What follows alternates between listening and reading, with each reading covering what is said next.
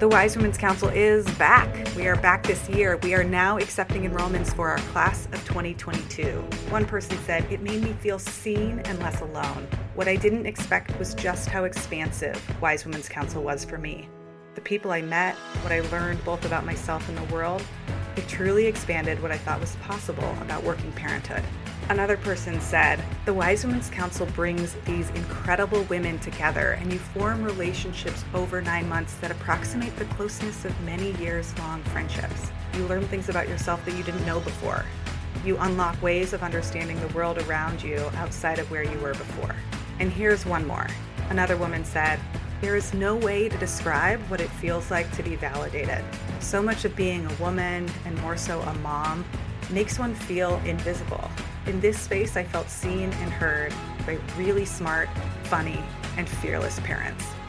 If you are looking to join a supportive, expansive, brilliant group of women founders, leaders, business owners, and creatives, then check out the Wise Women's Council. We only open once a year for applications to join. Applications this year close March 1st, 2022 you can go to startupparent.com slash WWC, or if you go to our website, look for the Wise Women's Council button right at the top. I hope you join this year. I can't wait to see your application. I had a lot of help in the first few weeks from friends, from family. People were dropping off casseroles. I mean, we had so much food being dropped off because of our kind support community that we couldn't even possibly eat it all. I mean, we had freezer stuff forever. And then it, when I really needed it at like four months, it was gone. Right. Yeah. By then, people yes. were like, "You figured it out, right?" Nope. it's like, no, still no, not. Yeah, not really. Welcome back to the Startup Parent Podcast. This is the show where we get to talk to working parents, business leaders, entrepreneurs, and creatives about what it looks like to raise kids and also build companies. I'm your host, Sarah K. Peck. If you've ever wished for parents to sit down and tell you the hard truths about what to expect with the first year of parenting, the highs, the lows, and what was a total surprise, then join us for today's episode.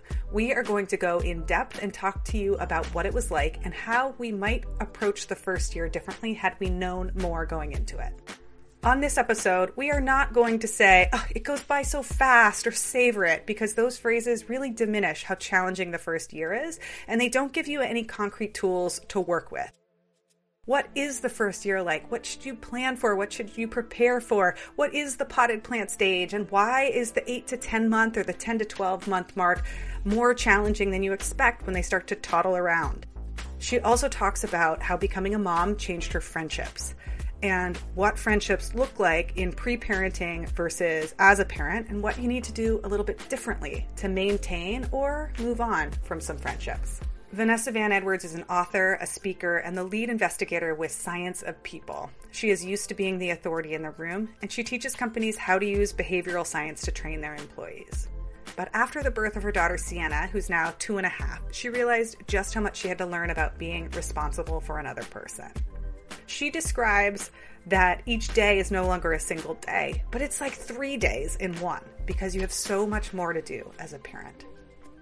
We also dig into her experience having a miscarriage and what she wishes she had known about the physical side of the experience and what it was like through those several days emotionally, physically, relationally, and what she wishes more people would talk about. Also, you'll hear me talk a little bit about potty training. This was recorded in the spring of 2021, where I thought that I might have the ability to do potty training with my second kid over the summer. The summer of year two of the pandemic has been much harder than I expected. So, we did not potty train for most of the summer. And all those books that say 20 to 30 months are ideal, well, that's not exactly what happened in our family. And I just want to give a shout out to parents everywhere. If you are navigating new normals in the middle of a pandemic, you are doing your best. And all of the books with advice were probably written pre pandemic. So we can take it loosely with a grain of salt. I will give you an update on potty training way at the end of this episode, just for those of you who are curious. All right, let's dig into our interview with Vanessa. Everyone, I am so excited to have Vanessa Van Edwards come back and join us on the show. Vanessa, welcome back. Oh, I'm so happy to be back. Hi, everyone. Welcome, welcome. Okay. So, scale of 1 to 10, how tired are you on this particular day? On this particular day, I'm, I'm tired. I'm maybe like a 6 or 7 tired. Yeah, with where 10 being is the most extreme tired. yeah. Um, I was like, I don't know which one is which side, but yeah, like Yeah, I was like, wait, I didn't give you a scale. Seven um, away okay. from very rested. Seven away. Long, away. Far, far, yeah. far. Yeah. Uh, how many consecutive hours of sleep did you get last night? Oh, I maybe got like six consecutive hours last night, which is not like terrible. But then I woke up at at five and couldn't go back to sleep really. So there you go. What woke you up? Was it what was it? My husband Kids? got up because anxiety. He, okay. No, my husband got up because he was having anxiety, and then I heard him get up, and then I was like, "Why is he anxious?" And then that caused me to have anxiety, which is like a fun. It should be a name for that, like the anxiety partner, partner, partner anxiety. Partner you know, anxiety. anxiety on behalf of your partner. Correct. I actually know exactly what you're talking about. So we have the most comfy couch because probably once a week one of us sleeps on it, mostly out of respect for the other partner, because yes. one of us will be tossing and turning it with worry, and we're like, "Uh, don't wake up the other parent because two tired parents is way like just one of us should sleep." Yes. so yeah. it's it's like yes. a partner kindness. So it's partner anxiety, and like so you have anxiety for your partner, and then it's like a kindness that like you don't want to bother your partner with the worry you have because only one of you can carry it.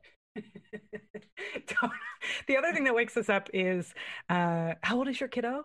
Two and a half. By the way, thirty for, for math for math minded folks. Thirty-two months. If you're, if you're curious, thirty-two months. Wow, I, wow.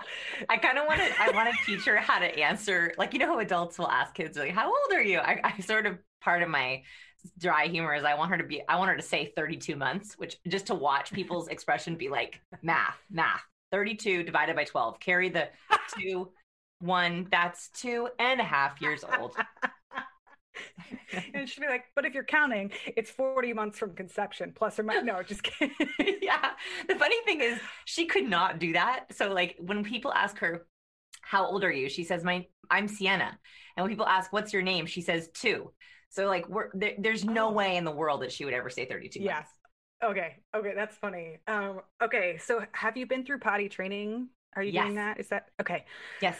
We've uh, mastered potty thing... training during waking hours and we have not tackled it during naps and night night. That's what I was going to say. So I have a, I have a, five, he's almost 5 uh-huh. and recently he started, he was like, oh, I'm not going to use a diaper overnight. And we're like, oh, good on you. Like you do you. Right. And then yeah. we were like, wait, wait a second. Do we have to get up with you? In the middle of the like like yeah. we're like please keep a diaper on. But no it turns out our five year old has the bladder of like a horse because he will make it until like 5 30 but and this is way tmi but i know people appreciate things love like it. This but love it. in the morning there it's either my husband or my five year old who gets up to go pee and i can tell which one is which by the sound amazing also that you your your immediate reaction to your child saying i would like to basically potty night potty train myself was but will that be work like will, will that be more work which i totally totally vibe with Listen, we're a year into a pandemic. I like we were supposed to potty. We had on the calendar to potty train um, my younger child, who is two, uh, I don't know, he's almost two and a half. Don't, don't you love? Can we just pause and just say that you added that to your calendar, and I just love that so much. I did well because I realized, like, I, here's my strategy.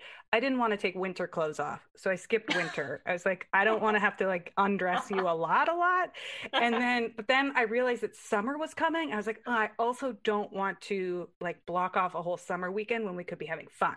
Mm, mm. So I targeted it for a rainy spring weekend. I was like, looks like it's going to be rainy. We're going to do it at this time. I, how old is he? He was born in October, so with 24, 25, 26, 27, 28, 29, 29 months. Um, and it's about the right time. He's like noticing. Um, where was I going with this? Oh, and then the weekend came, and I was like, I cannot. I do you not have the out? energy. You, t- I took, you it, took down. I, we did not do it. I, am just so tired. I know. I know so, it. There, I know. that's yeah. Someone someone told me that the the golden zone for potty training is between 20 and 30 months. Have you heard of that? Yes, yes, I, yes, I have. I, I think that that is so, sort of true. I mean, it's not like to the day, so but I think that that's true. I think we we did it at like 25 or 26 months, and it was relatively easy, although she's afraid of pulling up her underwear. So there's that. Yes. Yes. So, so she can do everything except we need to pull up her underwear. Like she like shakes and cries when we ask her to pull up her underwear. Oh, and you're like, I got you. I'll come. My my older child whistles for us, but he doesn't know how to whistle, so he just screams and he goes, woo, woo. like that's the sound he makes when he's on the toilet. He's like, someone wipe me, woo, woo. and we're like, are we at your beck and call? I guess we are. Like that's that's the world we live in. I hope uh, that that sticks for many years. I hope that like he's in fifth grade and he's like, woo, like in, in elementary school. And like a teacher comes running, like, what? What do you want me to do? oh, you're cracking me up. Okay, so yeah, I just I want to acknowledge the fact that we're in a year into a pandemic, so tired and extra tired, and parents aren't sleeping through the night. Um, and something I want to talk to you about today also is the social anxiety and the the how to be a person uh, mm. because you're you're an expert in this. But I want to save that for later. Yes. Um, first, I have to say, people have reached out to me so many times about the episode you and I did before on the first few weeks. They mm. were just like, I needed this. I listened to it. It made everything not terrible. I realized that like I wasn't crazy for going through this. So first of all, that episode was amazing. that makes me so happy and I, I i think that we are underserved in those first few weeks and so i'm hoping that this episode can be the same just as helpful for the first year man that makes me so happy Yes. Okay. So, people, if you haven't listened to it, we have it. I'll link it in the show notes. We have an episode with Vanessa Van Edwards. You can also search for her name, and it's all about the first few weeks and how hazy and hard and upside down they are, and what newborns are really like. Because so many books just skip past it. They're like after the first few weeks, and you're like, no, no, no, wait, stop, record scratch. I need to know what happens inside those first few weeks. Like somebody talk about it. So, amazing episode. Um, and now you, I didn't realize that your kiddo was two and a half. Um, so but you know it gives I'm, me some perspective to look back on the first year so i think we can we can stick with it and talk a little bit about the second year but it, it, yeah. it gives me perspective on the first year actually yeah let's talk about the first year. So that's what i want to i want to dig into first and then we'll get into social awkwardness uh, around the pandemic and other things and just general general social awkwardness. But first let's talk about the first year because you had a big thriving business um, from the outside right? And from yes. what i know of and you can give us a bigger a sense of that. And you got pregnant and you had your first kiddo. So she was born when in 2019 does that make this? July 20, 2018 2018 okay. So um, I should I should that's when my child was born, same year. Sarah, you could do this. Math. Um, you can do it. You got it. You got it. You could do it. so what what was the first year like? I'm gonna leave that as an open question. Can you yeah. take us through what you expected yes. and what it was like? Yes. So it's funny. The first few weeks, just as you mentioned, I had this anger that everyone skipped it. Like people were like, after the first few weeks, and like no one ever told you. And that is a critical kind of uh, critical uh, learning phase. The first year, you always hear the same thing. So for the first year, all I would ever hear from parents, and this was whether they had a year and one month year old or a 30 year old, they would all say, Oh, it just goes so fast.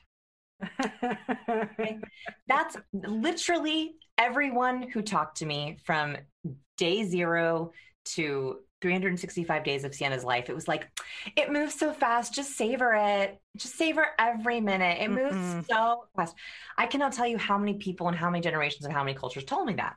And that is actually extremely unhelpful and actually pressure filled advice in a weird way. It's, I always felt a little bit like, but it doesn't feel fast. and yeah. so then I immediately felt wrong. I will tell you the first year of my daughter's life was the longest year of my life. It was an incredible year, but it, for me, and this was pre pandemic, it did not move fast. And so every time that sort of sentiment was given to me, I thought, am I doing something wrong? That it's not moving so fast?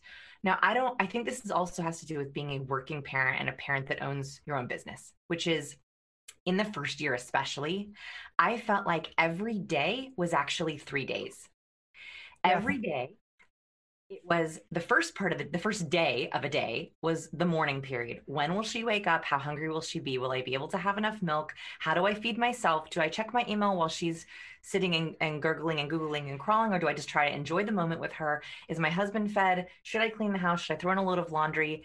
and the nanny's here, the day starts. So that's day one of the day, right? Like the morning period, which felt like an entire day to me. It is. It's an entire day. It's exhausting. Yes, yes. and it's its own thing, and there are beautiful moments in it, and there are feeding moments in it, and and so it's it was his own day, and then the work day began, and that was a different day also because it had I had my, my to-do list that started the moment I, it didn't I think pre-children my to-do list was sort of always there. If I felt like popping into it on a Sunday afternoon, I would. If I felt like checking my email early or late, I did. As a parent, no, like my to-do list for work was really just my to-do list and so I didn't really see it or think about it until I actually sat down at my computer. So then your workday starts and you have your meetings and your podcasts and your you know, as, as you mentioned so kindly, business has been booming since April 2017. April 2017, my book came out and it it took me by surprise. I, I, I was like, I hope someone reads this. Like I, I didn't, mm-hmm. I, I, just didn't expect it to just uh, explode in the way that it did.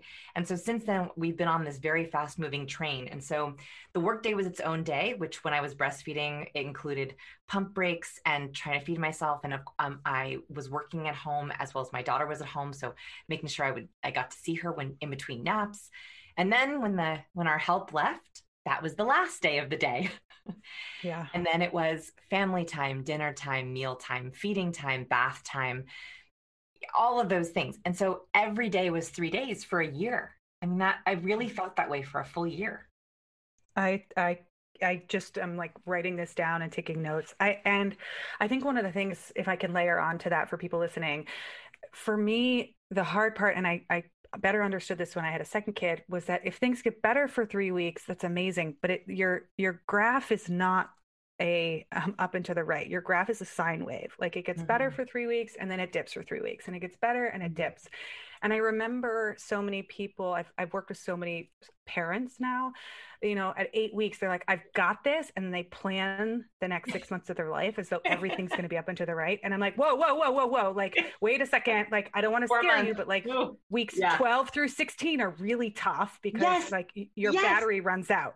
Yes. Um, you've like you've like powered through the hustle and the adrenaline or whatever surge you had, and then it's like, oh, what? And you're trying to go back to work for some people. And so like those are really tough. And then the four and a half month regression, which just Dude. knocks us all set, right? Dude. Right. Like it just so the more you even think like, okay, three good weeks, three tough weeks, three good weeks, three tough weeks. It, I to me, it's less crazy making. Mm-hmm. Yeah, that's a really good way of putting it. Also, because I think um, I know we're going to talk about kind of what I wish I had known, but I'll, I'll skip ahead a little bit, which is, yeah, I had a lot of help in the first few weeks from friends, from family. People were dropping off casseroles. I mean, we had so much food being dropped off because of our kind support community that we couldn't even possibly eat it all. I mean, we had freezer stuff forever. And then it, when I really needed it at like four months, it was gone. Right. Yeah. By then, people yes. were like, "You figured it out, right?" Nope. it's like, no, still no, not. Yeah. Not really. And yeah. so, um, I found, and I, I, I don't want to share this to make people afraid or scared. I just want to share this so that if you're in it or you experience it, you feel like it's ah, other people have this too, which is I was knocked sideways. I like that way. Of, I was knocked sideways by the four month mark, uh, four, four and a half month mark. I also found that 10 month right before they walk, I, yep. that was shockingly hard for me. And the reason for that, and I was not prepared for this, is before they walk, they are toddling. And if you are a neurotic person like me, everything is a death trap. Yes. And so yes when they're toddling they are trying to walk all the time so it's exhausting. You're on you're on the floor all the time. They are eating everything which also as a neurotic person you're like what did she just put in her mouth? That's right. So i found that like 8 9 10 11, 11 months because she walked at a year were really um, surprisingly stressful in the times it didn't used to be. So you, it used to be in the first half of the first year. I loved our tummy time. I loved our mind time. I could relax with her. I could lay on the floor with her. We could look into each other's eyes. Well, eight months, that switched all of a sudden yep. tummy time was stressful time for me because she was pulling up she was trying to huddle which was exciting but it switched a, a, a time where i actually used to find relaxing with it flipped and then feeding time became more relaxing yes yes toddled so i think that that just being prepared for like um I think what people mean when they very well meaning say, it moves so fast, savor it. A, a, a better, a better, longer answer would be every phase has pros and cons. yeah. Appreciate the pros when you're in it and know that it might change soon. That's actually a better answer. Yes. Yes. it's more yes. that that's less wronging. And so I think that that was something that I really um, wish I had known. The other thing I wanted to mention with the first year, I was very prepared to discover motherhood. And I think we talked about this in the first episode is there was sort of these Maslow's hierarchy of needs that all of a sudden I was bumped to the very bottom of the triangle. Yeah. So yeah. once that kind of goes away after the first few, few weeks, I was prepared to discover what is life as a mother. You know, what is it like to be a mother? What I was not prepared for was that being a mother would change other parts of my life, like being a friend as a mother. So all of a sudden, I had to figure out do I have the kind of friendships that will accommodate naps or do I not? Oh, yes. Oh, you yes. Know, that you know I got what chills. I mean? Yes. Right. Yes. So like all of a sudden you've been friends with someone for three or four years and you know, you always grab lunch or you grab brunch. Well, now you have a kiddo and they were so excited for you. And then all of a sudden at, you know, 10 or 12 weeks, you kind of poke your head out. You're like, okay, I, I can, I can go out now, you know? And you send a text instead of, you send a text like this. Hey, want to grab brunch Sunday? You sent a text that said, hey, want to, want to go for a walk and grab a coffee this week? Well, now your text sounds like this. Hey, so Sienna naps from 8:30 a.m. to 9:15 a.m. and I have a, a, window of about an hour from 10:15 to to 11:20 depending on the day. Do you want to go somewhere that's 5 minutes from my house? And I'm also going to have to bring my pump just in case, so it has to be a quiet place with a big bathroom. Do you want to do that on Sunday? it's so real. You're, like it's so real. Okay, wait. I want to go back a little bit because I think what you said about the um I've I've so much I want to say yes and you about. Uh, first, the so we talk about like the ten the the ten to twelve the twelve to sixteen week mark. It can be so hard in that four month, but then you get this magical, mythical. I call it the potted plant stage where mm. you're calling tummy time, where like yeah. you put your baby down and they stay. Yes. Like, yes. like yes. so it's like it's so cute and it's so deceiving because you're like, oh my God, being a mom's easy. Like I can put my kid down and they'll stay, right? They don't do anything. Oh, look, they rolled over. Like they're, they're great, right? I mean, it's not hand that them simple. anything, anything, and they're delighted. Literally That's anything. Right. A piece of trash, and they are delighted by it it's like we used to live on a busy street so the lights from the, the street window would go across the ceiling and it just occupied my kid for hours and it was great um, i remember wait wait i remember i yeah, went on ahead. a little i went on like a two hour flight once with her and i was like i bought a bag of potato chips and was like yeah that will entertain her for the flight that's right. That's right. Actually, and I did, I got this advice and I did really appreciate it. Like travel a lot when they're four to yes. seven, eight yes. months old because it's That's so right. it's so much easier. Even though you're like, what are you talking about? I don't sleep. Um, but it, it is easier and I know that's hard to understand. So if you're in that stage, but uh, but yeah, then they start moving, and it it's not it's not just subjective. It is objectively they are more of a danger to themselves and yeah. and at more risk when they're nine months old than when they're newborns. Like you can drop a newborn and like mush their head back, and they'll be okay. That's not don't take me literally, people, but like generally speaking. But when they're older, I have to tell you, okay, what has happened to my kids? Um, Leo fell downstairs and chipped his tooth. Henry um, split his chin open because he fell down one stair. Uh, um, we were sitting at dinner at, at, the grandparents' house and we had glassware instead of plasticware. Oh, and Leo just reached for something and put his hand through a wine glass. And so he split his thumb. Like it's just like we have been to the ER. We have been, and part of me is like, I'm not a bad parent, I swear. But also, mm. they're just like walking disasters uh-huh. and they're trying to walk and they're trying to pull up and so i was like from nine months to i would even almost 18 months until yeah. they really can walk yes. without falling yes the, the level of surveillance of just constant just it's like my hands are out and i'm scanning scanning scanning like what are they gonna yes. you know that part is so challenging and then they do things like drop a nap and you're like no, my routine, my semblance of a routine is gone. yes. Um, I, yeah. I, would use the word um, vigilant. You use the word surveillance, yes. which I love, yes. which for for those of us who are very vigilant already in our lives, in our businesses. You know, I, am very vigilant about my business. I'm constantly watching everything from Google search trends to yes. sales numbers to my employees to, you know, to add a vigilance already that I already had to that playtime, which is called playtime, which all of a sudden switched to vigilant mother time. And I would agree. I'm glad that we're I'm two and a half years out because I can I can confidently say if you're in that period or you're about to start that period, it does go back to playtime. It, yes. it, it does go back to beautiful, wonderful playtime where you can absolutely drop your vigilance. So yeah. I totally agree. It was like that eight or nine months mark to about 18 months that I just wasn't expecting. I just wasn't expecting it. And I wish I had just just wrapped my mind around it so that when I was in the planted potted plant stage, I just could have appre- I just wish I had appreciated the fact that I could lay down next to her. Yes, yes, the uh, so much of this, and yeah, now having a two, I find having a two-year-old to be delightful. I think it's the love sweetest it. thing. I love it. and it. the what we talked about with the potty training, that twenty to thirty month window.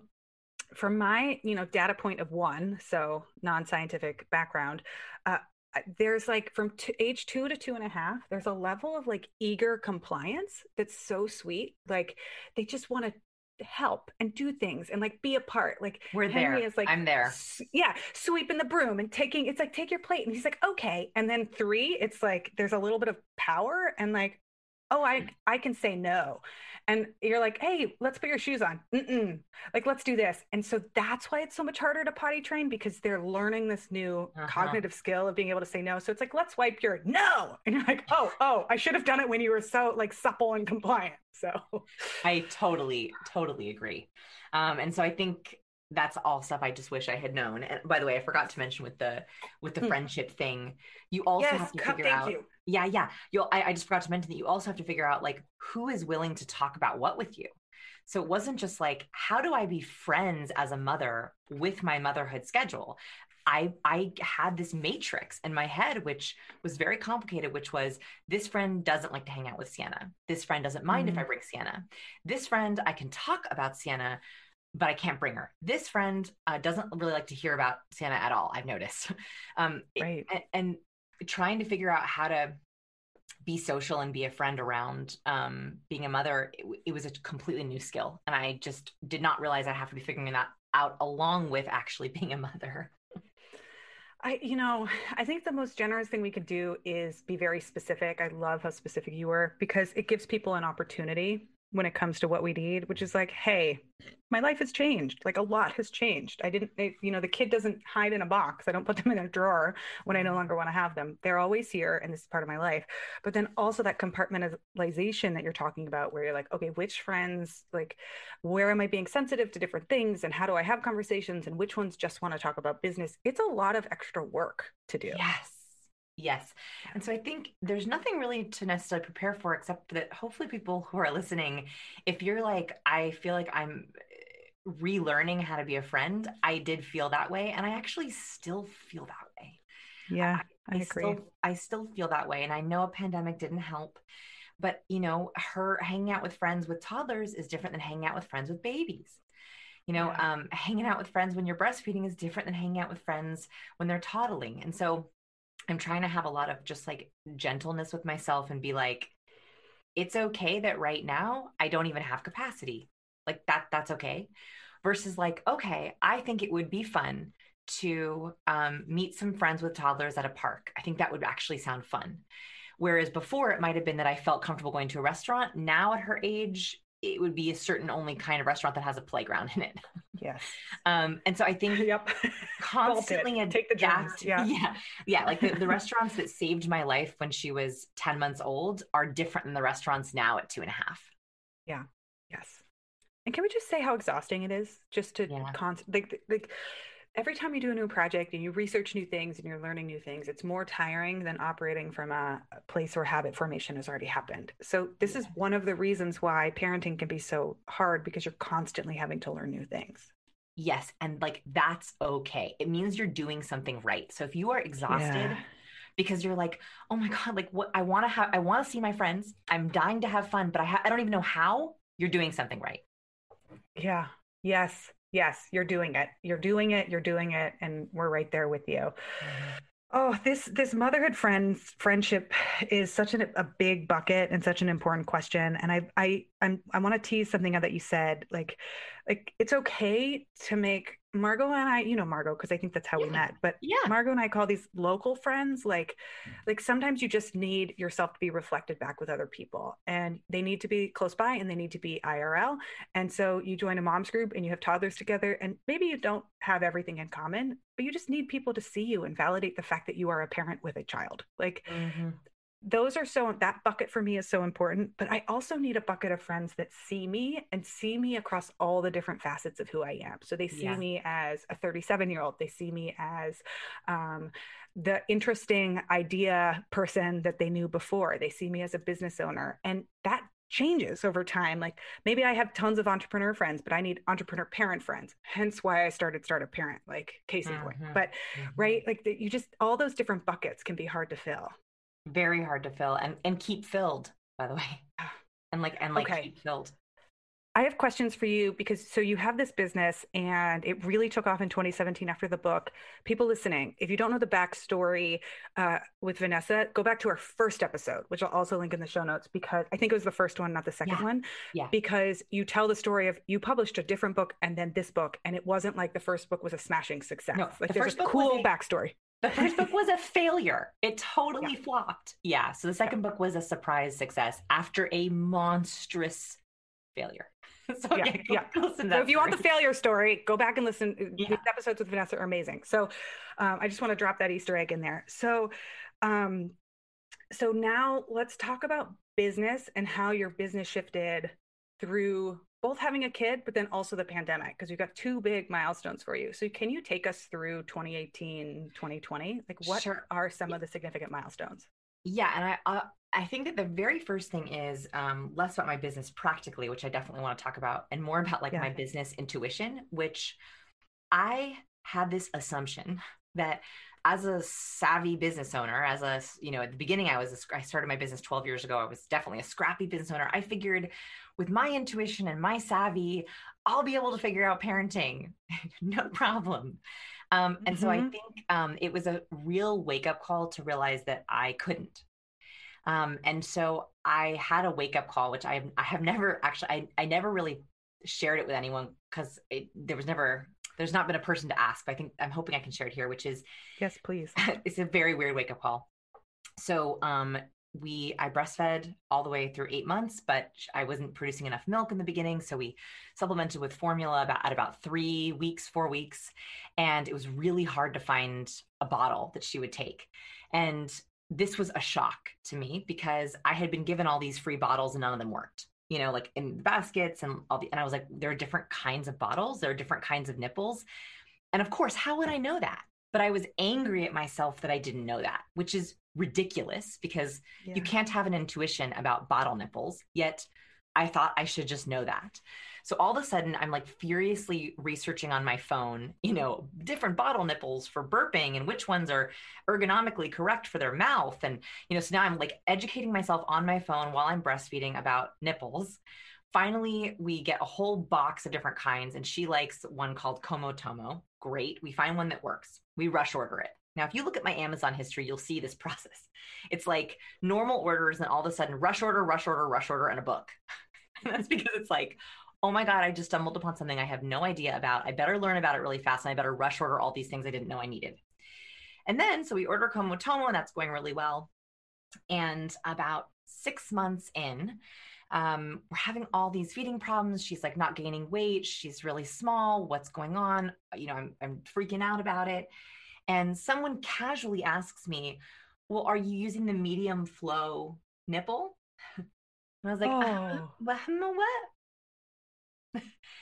and she's like, The medium flow nipple. And I was like, What is that? And she was like, yeah. Oh, well, in a bottle, the holes are different sizes. I had no idea. Of course, you had no idea. I, I had no idea. And I was so ashamed. Like, I was so upset in that moment because I felt like I had failed my daughter. Here she was trying to get food out of a bottle that was too small. The hole was too small for her. But I had ordered Comotomo off of Amazon. It it didn't even occur to me to check like nipple sizes. there's no follow up, you know, like, hey, it's about time to to yeah. to upgrade the so anyway, it was something I didn't know, of course. I didn't have someone telling me because who tells you really? Like it's not even like I had really close friends, but not like they were like checking in and being like, "So have you switched to that medium flow nipple recently?" no one. Yeah, yeah. And so I would say that one thing that I kind of wish I had uh, known is that my business savvy doesn't translate, and that's fine. Like that, that's absolutely fine. In fact, like researching and using my business learning I wish I had dug into that more. That it, I didn't. I wasn't supposed to wait on my intuition. I wish I had asked people, and this is a question that now I ask people all the time about future kids: is would you please go through your Amazon and tell me which products are game yes. changers and when? Yes. Oh, that's such a good question. I I love this so much because there's uh there's a part of Darcy Lockman's book, All the Rage, that it's just like blew my mind open in such a positive way that's related to what you're saying. And the section is called There's No Such Thing as a Maternal Instinct. Mm. And she basically blows apart this cultural idea that we have this magical download that we get where we're just going to know motherhood yeah. stuff. Yeah. And like, and I love what you're saying about like your business savvy doesn't prepare for it. And then what Darcy's saying, which is like, hey, there's not some like magical download that comes out of your vagina. She doesn't say this, but like, there's not some magical download that comes out of your abdomen or your vagina when you have a baby. It's just, that's the way my friend Carrie Fortin says it. Like, you just, it's not a thing. Like, you don't get an upgrade in your software. It's hard and you learn it slowly and badly and people don't give you enough information. And yes, yes. Yeah. Exactly. And so I that leads me to kind of answer your question more fully, which is um approaching my business as a parent, I have not, it took me a long time to calibrate my calculator, my time calculator. So mm. I'm sure you have this where you're thinking about projects coming up, right? So uh, yeah. uh, for me, it could be a book project or a YouTube project or a new marketing plan. And in your head, you time calculate, you use a time calculator of, okay, well, here's, here's my workload right now, my daily load. And I think I'll probably have about a couple weeks to do that. Yeah, I think this, I think this project is going to take me about three months that's like a time calculator that we've used throughout our entire life to figure out how productive we are, our schedule. Recalibrating your time calculator to parenthood is really, really hard. And so what was interesting was is I had Sienna. I had no idea how maternity leave would feel. Then I come out of maternity leave and I begin to take on projects. Yet I have not calibrated my time calculator. So someone comes near the project that I'm very familiar with and says, Hey, we'd love for you to write this article for this magazine. Okay, great. Yeah, I can turn that around for you in two weeks, no problem. yep. Well, pre Sienna, that would have been no problem, but post Sienna, it's a huge problem. And so I actually feel like it took me the entire first year and maybe even more to recalibrate how long it takes me to get shit done. I just nodding over here. I'm just nodding. so so that was a hard one and then for the for the business um it, it just it's been growing and growing and growing like it has not slowed down so we we've hired new people and um then the pandemic hit all of my in-person speaking events canceled which actually wasn't a terrible thing because i missed my daughter during in-person speaking events or i'd have to bring her with me so i was actually like secretly a little bit delighted. I was like a little bit because I I do maybe like one or two in person speaking events a month, so it's a lot of travel. And so when the pandemic hit, we had maybe like a hundred thousand dollars in speaking events cancel. Um, and even with that income loss, I was kind of happy because right. I was like, wow, I'm going to get all that time back. And for the first time ever, I was able to shift our business to be more what I want it to be, which is more virtual trainings. So people who would never have considered virtual training with me before, like Amazon, for example. So um, uh, a, a, gentleman, a VP at Amazon, had reached out that he liked Captivate and said, you know, we've never done a virtual training before at Amazon, but we want you to train all of our customer service agents, 17,000 of them who have just gone virtual. We would never normally do this. And so I never would have gotten that opportunity had we not all of a sudden gone virtual. And it required like very quick pivoting, changing around all my content because I teach a lot about mm-hmm. handshakes and right, body language. Right. reading faces. And so now I have a reading faces with a mask. And now I have what to do instead of a handshake. And now instead of first impressions in person, it's first impressions on video. So I would say the first three months of the pandemic were like a ton of content pivoting, which worked, which really, really worked. Um, and then I had a, a, second book idea. So my well, I have it's actually my third book idea because you all know that my first right. book failed. um, and uh, so my my publisher has been um, asking and asking, you know, what when's the next one going to come? And I was I finally have time. I finally have time to think about a second because book. you were not, home. Yeah, yeah, not traveling. Great. So I have a great idea. I pitch it. They buy it. I'm so excited. I say, yes, absolutely. I can get that done in six months. Oh.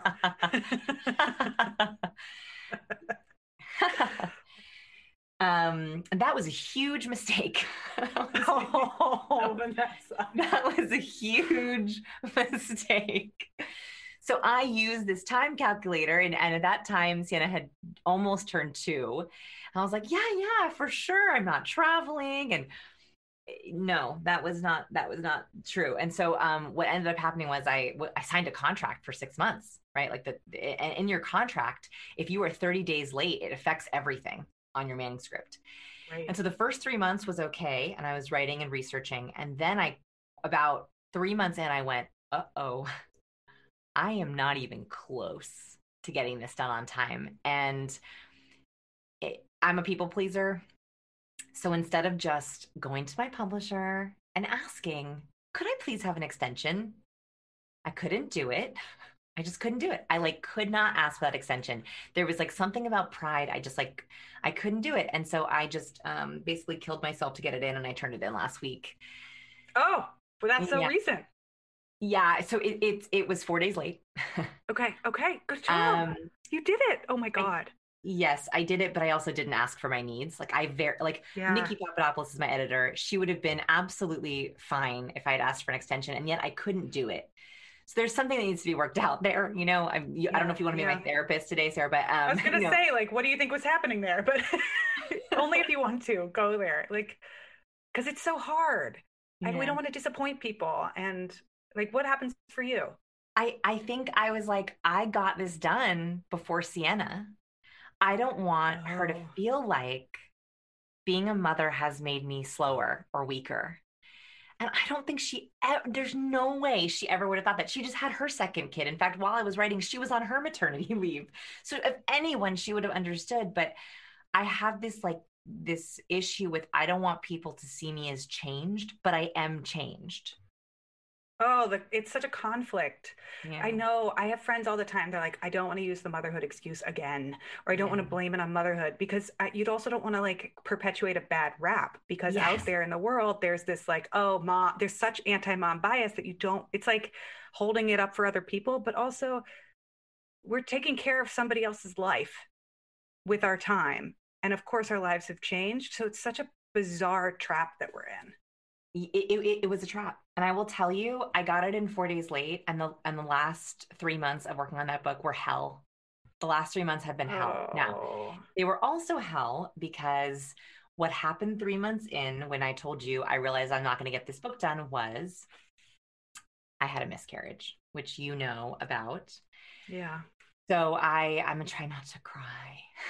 yeah, I only know a little bit about it, and I was gonna ask you about it on the show. What what happened? What can you share with us, or what do you want to say? Yeah, so I um, signed my second book deal and then got pregnant, which was like what like, and we had been trying for about a, a couple months, maybe six months. So I was like, you know, great, like it'll work out with with the book timing, you know, because there's it's it's about eighteen months pre pub, so you have a lot of time and so, of course, I got pregnant right after I signed my book deal, which I was thrilled about. Like, I was thrilled to be pregnant and writing. You know, that sounded wonderful. Um, and so, the first three months of writing the book were pretty glorious. You know, I was finally pregnant and working on this new book and not traveling and spending all this time with Sienna.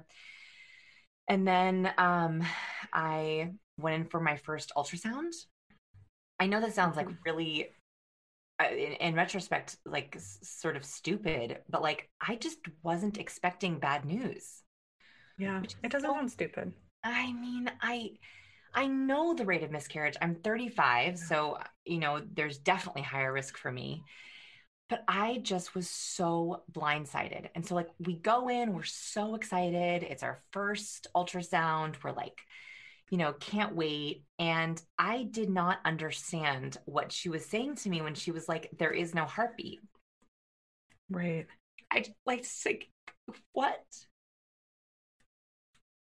It's like shock.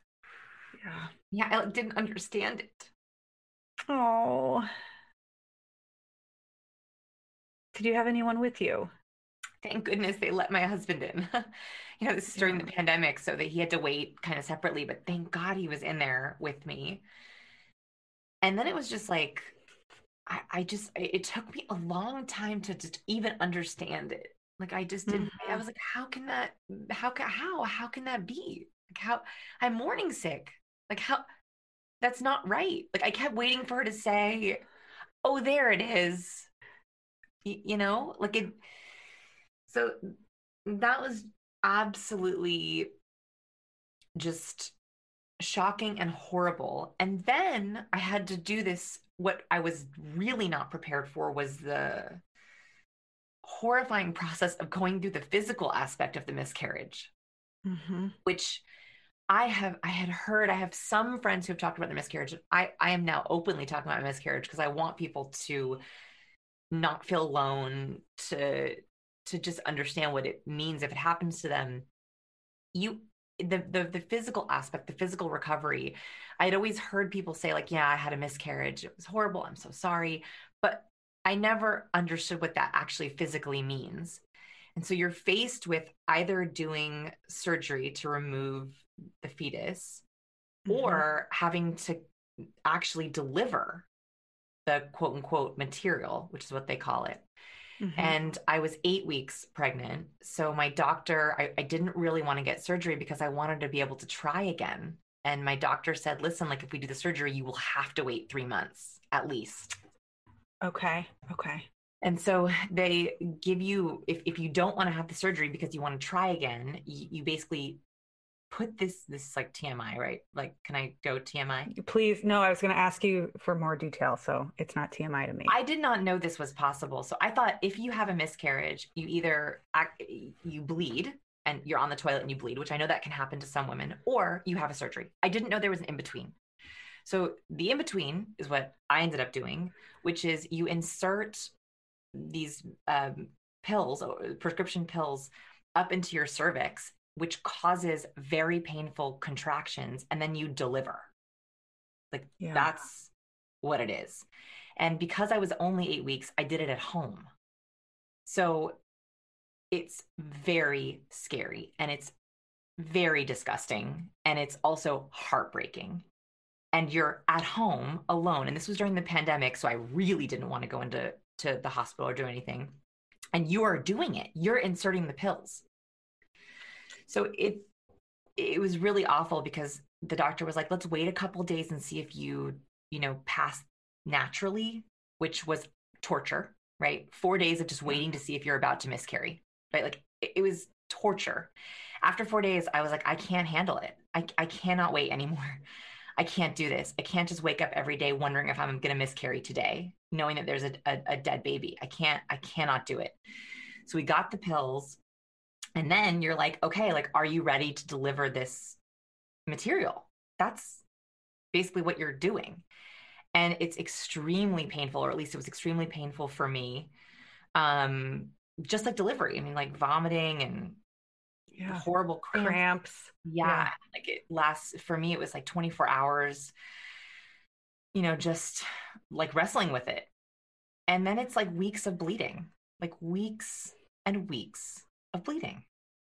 So I just, it was like so awful to go through this loss and then to have these, oh, this horrible, long, drawn out, you know, I still don't feel recovered, you know, and it's four months later. I was going to say, what, um, so I'm wrap, trying to wrap my head around this and understand you were, you went into, do you remember what day it was? You went into a doctor on what day? November 2nd. Oh, that was a Monday. Yeah, Monday. Right? Yeah. Yeah. Yeah. Um, and then, well, because of the election, right? That's how I know. Yes, that's right. That's right. Mm-hmm. Yeah. So that was a Monday. And then you had to wait four days. Yeah. Just waiting. And then Friday, you had to do that. You got the pills and did this yourself. Exactly. Going into the weekend. Yeah. Going into the weekend. And then was there anyone there to help you over the weekend? Like, and you had a daughter too. Like, how, how were you supported or not supported? Like, what do you wish you had had and what did it look like?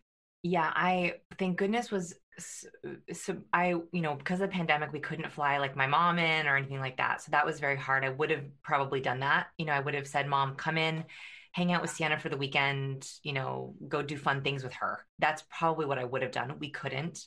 So I had my husband and then I believe um, my nanny stayed on came came on Saturday, which was great. Um, so I, I felt supported. I just wish I had like treated it more like I was about to, to to, deliver something, you know, like yeah. down to like the vomit bucket and like getting like Gatorades and chicken soup and lots of disposable diapers, not pads. Pads yeah. are not going to work. It's disposable yeah. diapers I should have gotten. I should have lined my bed with, you know, um oh those sheets that they have from the hospital. The yes. like diaper yeah. Yep. Yes. I forget what um, they're called. I, I, I, only the only word I know is pee pads for dogs. they're, they're, the dogs. Yes, I well you I looked those up for um, me postpartum, but you can get the the disposable ones. I think they're hospital pads, yeah. bed pads. Yeah. Okay. Yeah. Like I wish I had had that because I ruined a set of sheets. Um, and that's just upsetting, right? When you're in cramps and you're in pain and you see that you have blood on your bed, you want them changed immediately, or at least I was like, get them off the bed, get them off the bed because it's not just blood, right? It's other things that come out. So, yeah, I just wish I had kind of gone into it with that mentality. Um, and everyone's different. Everyone, ex- uh, from what I've read online, because of course, in between cramps, I was reading everyone's experiences on forums, which is never super helpful, but everyone has very different experiences with it. Um, very weird note that if you ever do end up taking something like this, um, don't take antacids. That will make hmm. you vomit. It, they don't say oh. that. I know. So, um, because your stomach gets upset, you know. Um, so you just have to be very careful with what else you take. So I just wish I had kind of uh, gone into it like I was having a medical procedure at home. Um, yeah. and um, uh, heating packs. Oh my God, thank God for heating packs. I just did not, that heating pack did not leave me for three days. And then just time. So in that time, I was three months into my quote unquote time to finish my manuscript. And I did not want to ask for an extension. I think I didn't want to use the mother card. I also, it would have, I think, made it even more of a failure. You, you know, like having mm-hmm. a not a failure, but you do lose something. And I was like, I cannot have lost this baby and lost the pride I have in always being on time. It's ridiculous. Yeah. No, I know what you mean. Like in in the I'm going to try some words out. You can tell me how they feel, but I like for me sometimes so much is out of my control and I've lost so much that I just want to do one thing that yes. I used to be able to do. Yes. That's like right. I just like it's part of my identity, and I'm just like, no, I can't also not do that. Like it, it, it almost makes me angry. Um, so I get it. I think. I mean, this is my experience is different than your everyone's experience is different, no, but yeah, that, that is totally totally it.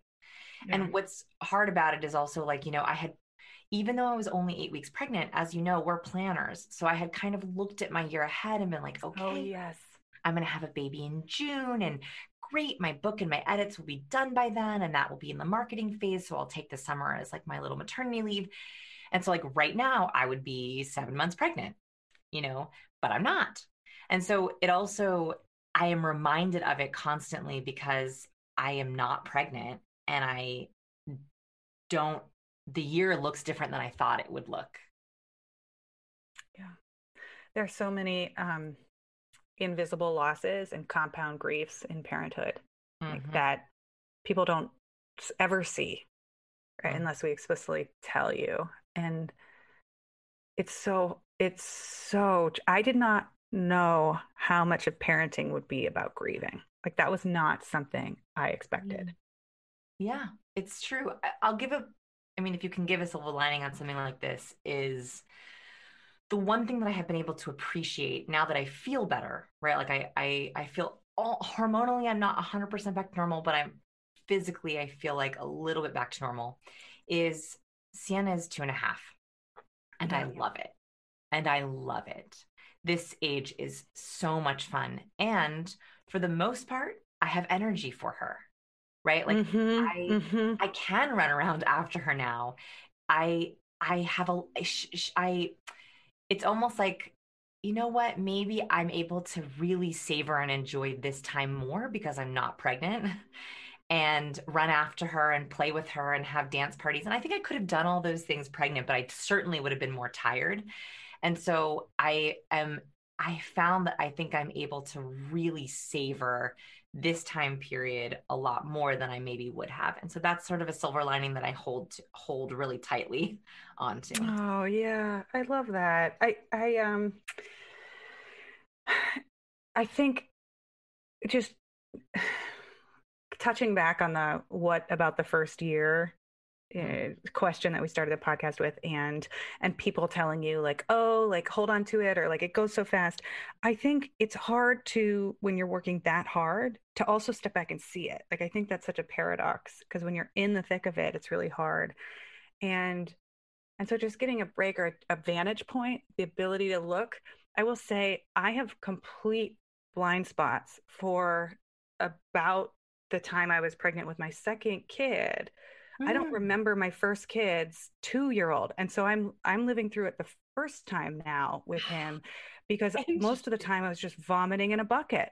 Yeah. And I was like, I don't want to talk to this other child. I am so tired of using my body. I just need to sleep, like go away. And so yeah, the savoring quality, um, what a cool way to look at it. And also I know everyone's experience is different, but it's true. I did I it, it's true for me that I had I don't remember much of my first child being two. you know, I'll tell you a funny thing about two, and I know this episode is not about two years old, but I want I, okay. it- this is a this is a funny kind of thing. So, I have this thing as I joke in my business. I'm a recovering awkward person. So, uh, for those of you who don't know my work, I that's I write about being awkward and how to be a little less awkward with social skills. And um, an aspect of that, a symptom of feeling awkward all the time, is that I always think that people are mad at me. Always. Aw. Like, I always think that people are mad or I've done something wrong or I'm in trouble. Always. Like if someone doesn't text me back right away, I'm like, they hate me.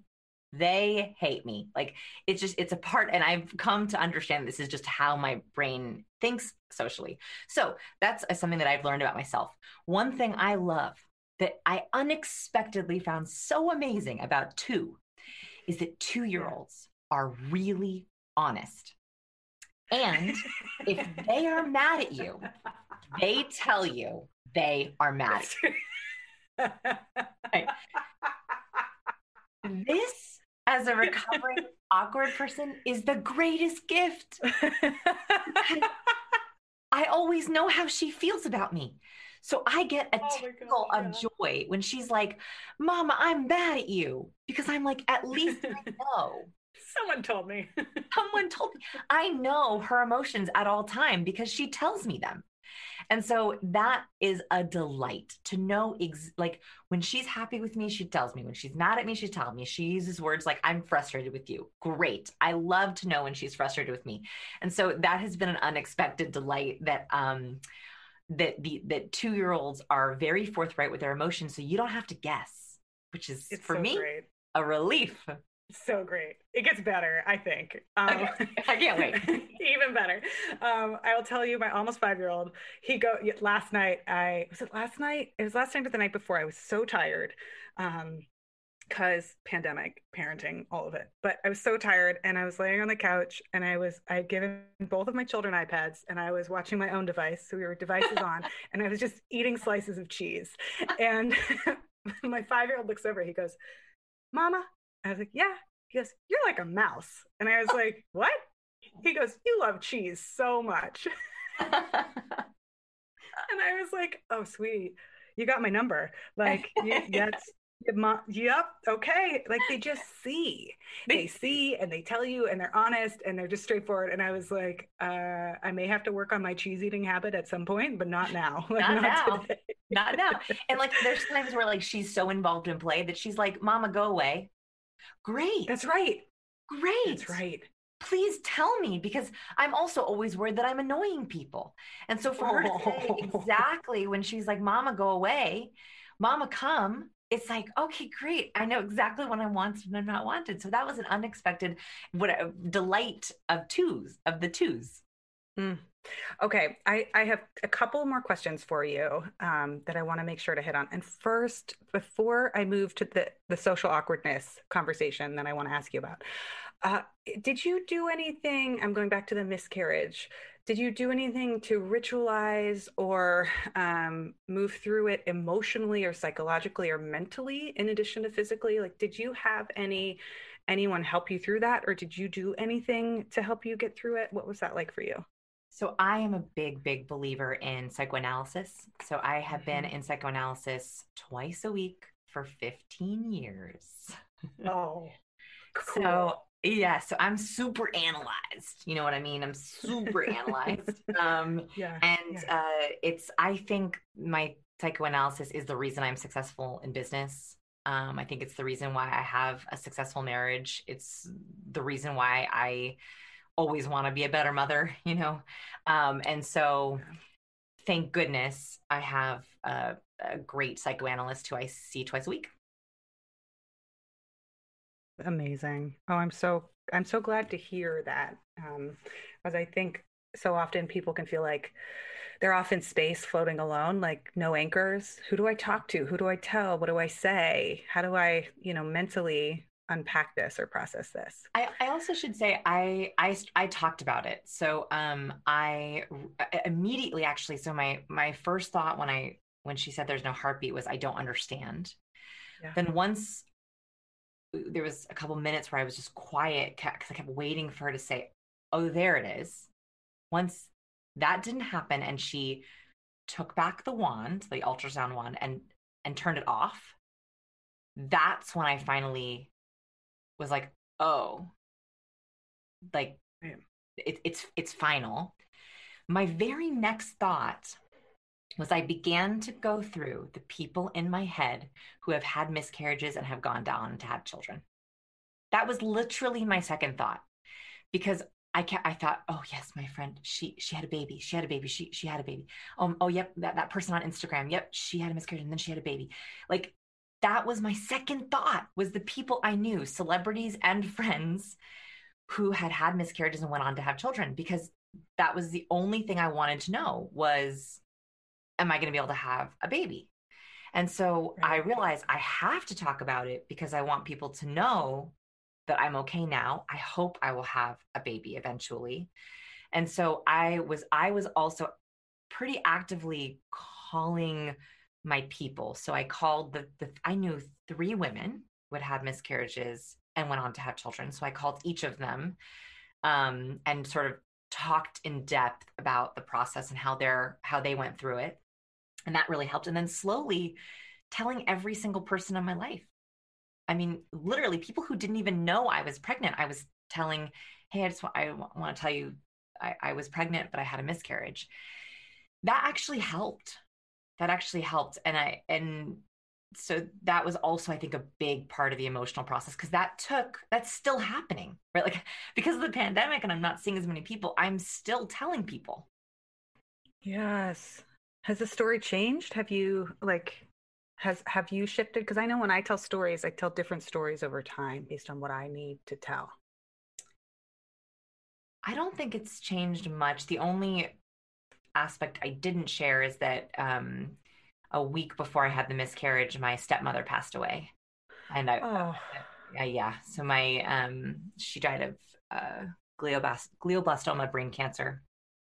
Um, oh, what a terrible week and year in Yeah. so many ways. Yeah.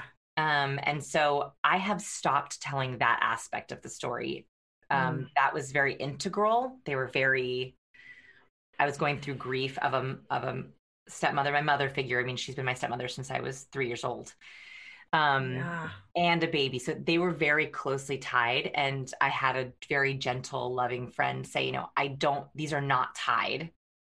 Like they like one did not cause the other. Mhm. So once I was like got over that, I stopped sharing that aspect of the story. That's so interesting. Thank you for telling me. Thanks for mm-hmm.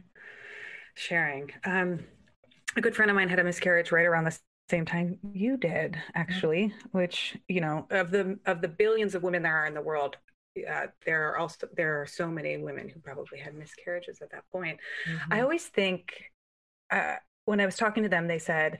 Um, uh, they didn't know any of the information. And I said, Oh, is it helpful if I give you information? Right? Do you want me to look things up? And they said, Sure. And I said, So, you know, somewhere between like one in four, one in five, it might be one in 10, we don't know, but a good percentage of pregnancies end in miscarriage. It's very common. Mm-hmm. And when I told them that, they were like, I had no idea. No one ever told me. No one ever, no one had, you know, it just wasn't common knowledge for that person that it was yeah. so frequent. And when you consider that many of us are pregnant multiple times potentially, um, I think it's one in three women will get pregnant in their lifetime. It just, it is so common. So if you're listening and you've gone through something like this, um, we see you, not literally because this is a podcast, but mm. we know you're out there. And I'm just so thankful, Vanessa, for you sharing. And there is one um, uh, blog post I'll link in the show notes. It's really, really helpful. That was helpful, and I've sent to other people. It's by Sarah Taylor Tans. She has Coaching by Sarah, is her website. And she details her miscarriage and then all the things that helped her recover. And I just find it so practical and useful. So um, if anyone is listening and is like, well, what do I do? Right? How do I get through this? Um, I'll put some resources in the show notes for you. Thanks for giving me a space to talk about it, Sarah. I haven't talked about it publicly yet. So this is the first. Oh, thanks for telling us all of the things or or uh, just it's these things can be hard to talk about but they're so important so thanks for trusting us to tell us your stories yeah absolutely Okay, one final p- uh, thing to talk about that I teased in the beginning: social awkwardness. Mm-hmm. I my favorite. I I um, I'm actually like really proud of us. I think we've we've recorded a podcast episode so far that's been very articulate and clear, and like I feel like a human, which We're is proud of us uh, too. Uh, like we have done a remarkable job on the show. Um, I but I also want to say that like I th- what I told other people about we're, we're recording this in march 2021 um, it's the end of march. This will probably come out end of april early may. And i um, I feel like I'm trapped in the body of a 14 year old. I haven't seen people in a very long time. Yeah. All of my interactions are on the through the internet, like through a screen. And um and then like things that I think will make me happy or like I think I know how to mm. do, I'm like, oh, let's go. And I'm and I talk to some what actually happens is I the strangest thing, it's like I hiss like a cat. I don't actually do this, but it's like I'm like, hey, like people, go away. Cause I've been so cultured to be socially awkward over the last year because of the pandemic. So, um, as a currently awkward person uh. or feeling like it, do you have any suggestions for how to warm back up into social interactions as we move from pandemic reality to the kind of murky next phase? Yes. So this is obviously something that I've been thinking about for a year. Um, one thing I'd like to share with people right off the bat is socializing is a muscle in the sense that it can atrophy. There are specific parts of our brain that we use for aspects of socializing. For example, uh, the spot right behind your right ear, that is where in our brain we analyze and decode facial expressions. Like it's literally that is the specific part of our brain we use for decoding facial expressions, as well as what's called the fusiform face area. Hmm. The reason I share this is because if you're not seeing a lot of people, where you're only seeing faces on under masks or you're only seeing half of a body or a quarter of a body on Zoom, the muscle that you use to look at facial expressions, hear tone differences, analyze space between people, which has also been changed because of social distancing rules. That muscle literally gets underused. So mm-hmm. when you're going back into the world, it is like going back into the gym after taking a year off. That is literally how you have to think about it. Like you might have been in great shape a year ago, but if you sit on the couch for a year, you're not going to retain those same muscles. You're going to have muscle memory, right? You're going to remember how to do a squat. You're going to remember how to do a bicep curl, but you're going to have to start with really low weight. It is the same. We should do the exact same gentle approach with our social skills. thinking about, okay, what's the first workout I want to try? Right? Like not jumping into a conference with 500 people in masks. right? Like that is going to, yes. it, that would be like trying to do an Ironman after taking a year off from the gym. It just it, it's not going to work. Every everything's going to fail. You're not going to be able to do it well. So that's the first thing is we want to start low and slow, low and slow right? So, not thinking about the big things you've been dying to do, you've been waiting to do, but maybe starting about some of the smaller things to just slowly retrain those muscles. I also want, I also have been thinking a lot about how um, there was a great piece, I believe it was in the Atlantic, um, mm-hmm. that talked about how the pandemic has wiped out entire categories of friendship. Did you see this piece at all, Sarah? No, this sounds amazing. Okay, so what's happened after a year of social distancing is there are categories of friendship that have disappeared, like the friend of a friend who you always saw at their holiday party, their birthday party, when you all had happy hour. Gone. That person's gone. You never had their number anyway, but you don't see them anymore. So now they're gone.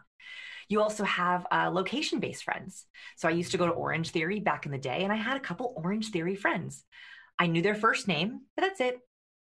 But we're not friends anymore, right? Like I, I never was friends with them outside of Orangetheory, so I'm not friends with them They're anymore. Just gone. They're gone. They're, gone. They're literally gone. Wow. Um, uh, so activity based friends, location based friends, people you would see at the same time or the same place, friends of friends, even certain work friends you don't work with directly, but used to see in the office or see in the parking lot, gone. You don't see them anymore. Yes. So I actually think this is a good thing the article kind of framed it as more of a bad thing. And there are some sad parts about losing these budding friendships or these loose friendships. I actually think this is our opportunity to engage what's called the fresh start effect. So the fresh start effect has been proven over and over again that whenever you have the perception of a fresh start, you're more likely to be more ambitious, set better goals, get more done, be healthier, be more strategic. And so this happens with weight loss, this happens with social goals, happens with business goals. The fresh start effect is that um, when they analyze thousands and thousands of goals, they found that people are more likely to make progress on their goals on Mondays because we typically have a fresh start on Mondays yeah. at the beginning of the year, at a birthday, and the beginning of a weekend, because sometimes that can be someone's fresh start. And I was like, that is a very interesting psychological effect. So whenever you feel comfortable going out into the world, whether that's post-vaccine or or you know you've decided that uh, your town is hit herd immunity, whatever that is for you, actually use that as a fresh start to look at the friendships and the people you have in your life and say, who do I want to have in my life moving forward? do I truly miss those Orangetheory friends or not really? Do mm-hmm. I like the people in my pod? Now's the time to look at that question. And so I think that we have this beautiful opportunity coming up that we can prepare for that I've been talking a lot with my students about, which is who do I want to have in my life? What kind of relationships do I want to begin to go back to the gym for?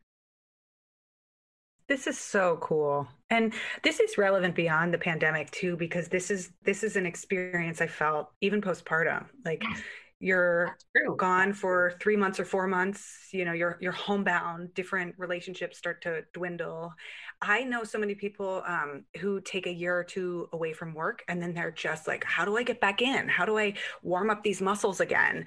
And i love likening it to the gym and a lot of people who go back to work after a break will go back on like thursday or friday. So you have two days and then mm. a weekend to rest and then the full week so that it's just not so much at once. Love it. Oh this this is this is really great. And i love this fresh start effect idea.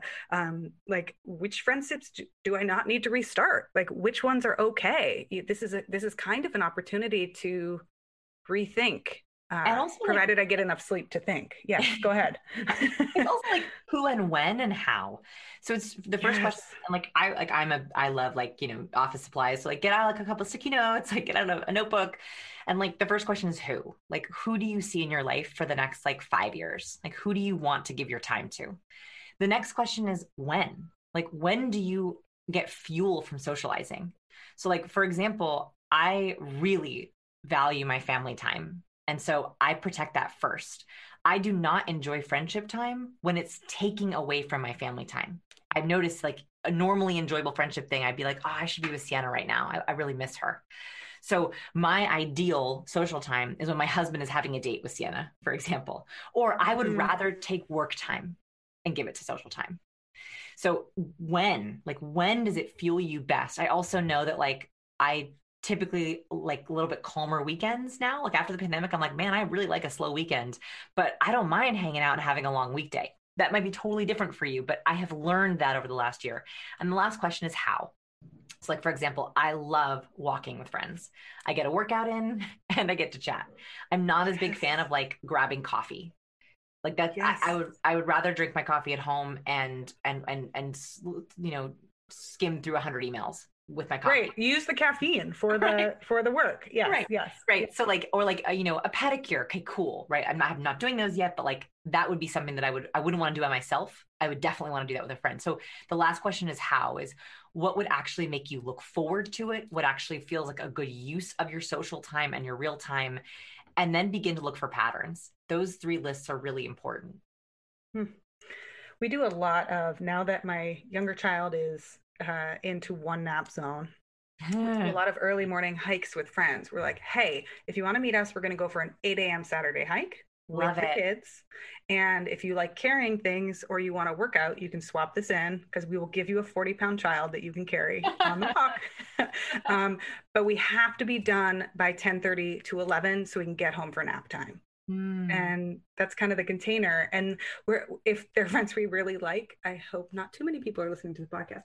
Um, but if they're friends we really like, we'll say, um, you're welcome to come over and eat dinner. It just has to be in our house. And like you just hang tight for 30 or 45 minutes while we set kids up for nap time. And uh, then we'll like have a picnic. Love it. See, that is setting everyone up for success as opposed to doing it accidentally. I think the fresh start, and this you're exactly right. This is not just post pandemic. This is postpartum. Um, is you get to dictate what you want your social schedule to look like if you do it purposefully. Don't let it be by accident. That's right, and and uh, because you're a scientist and uh, we speak the language of experimentation, which is one of my favorite languages. If you don't know, just try it and see, and then collect data right? You're like, oh, I'm doing a lot of weekend events and I'm miserable, right? And you're like, uh, maybe now I, it's time to uh, tweak that a little bit or say, no, you know what? We don't meet on the weekends because I have such an intense job. The only times I really have dedicated to seeing friends are Thursday at happy hour and Friday for breakfast, whatever it is that you decide. Exactly. And that might change based on the age of your kid. And that's cool. Like, right? Yes. Like, like that's cool. And so I would like set a little alert in your calendar that you're going to do this every six months. Yes, a hundred percent. Uh, Vanessa, I love your brain. I love the way you Thank think you. about things. My I like how geeky you, you are.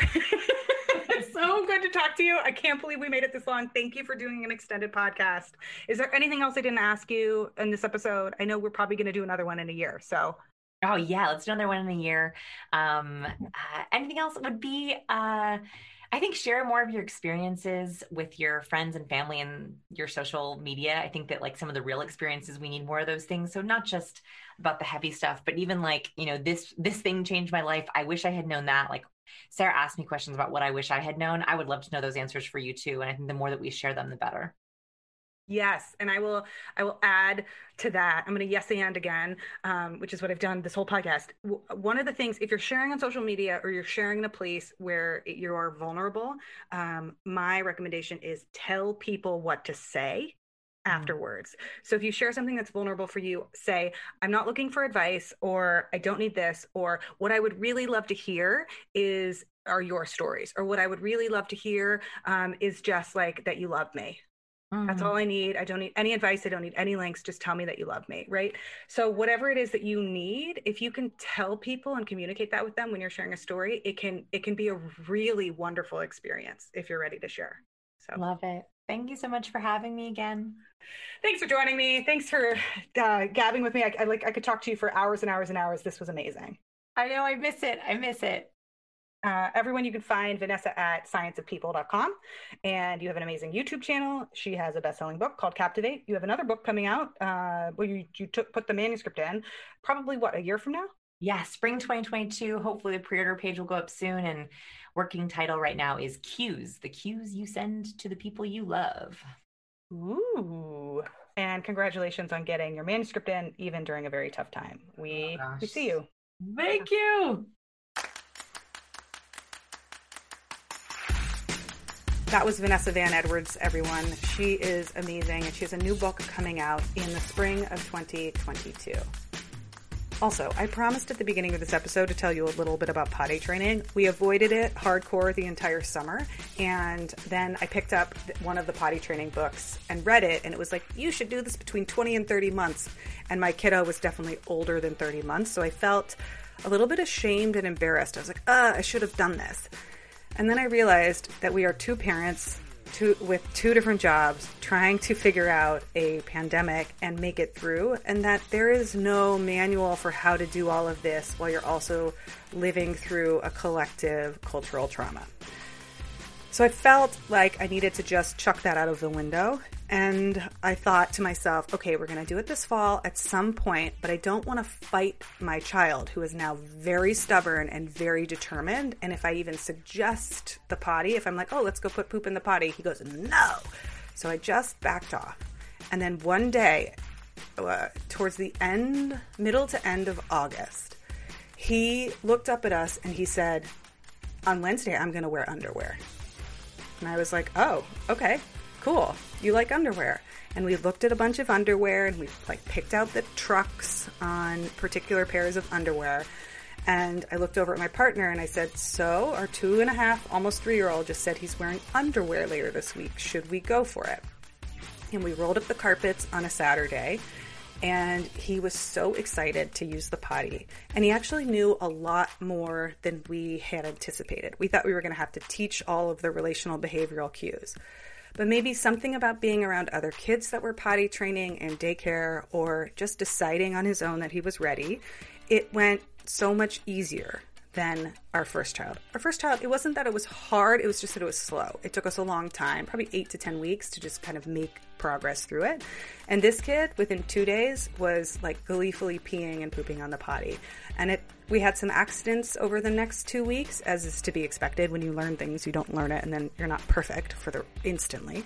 Um, but it was so much easier than I thought it was going to be, and it was all this child and we pushed it off and pushed it off for six or eight months and it was fine. So, any parents out there that are navigating a new timeline, we will have lots of hiccups along the way and lots of things we need to figure out. And also, it's possible that your kid will be just fine or we'll figure out a new way of doing things. So, some hope that while a lot may be messy and hard, not everything will be messy and hard. That's it, everyone. We'll see you on the next episode.